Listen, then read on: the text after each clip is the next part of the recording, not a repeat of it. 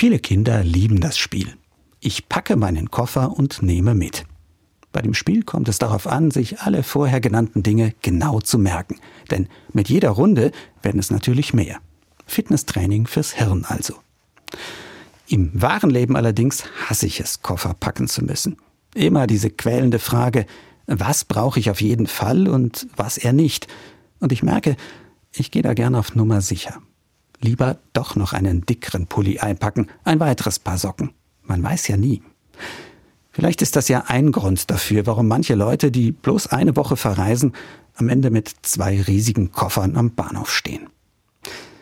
Sich absichern, die Dinge im Griff haben, auf alles vorbereitet sein.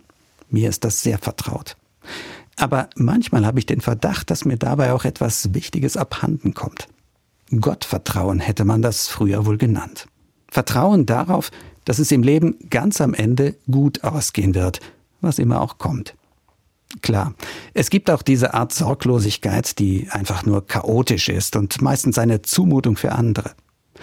Doch manchmal ein bisschen weniger Kontrollwut und etwas mehr Vertrauen ins Leben, das wünsche ich mir schon. Als Christ und als Mensch darf ich das haben.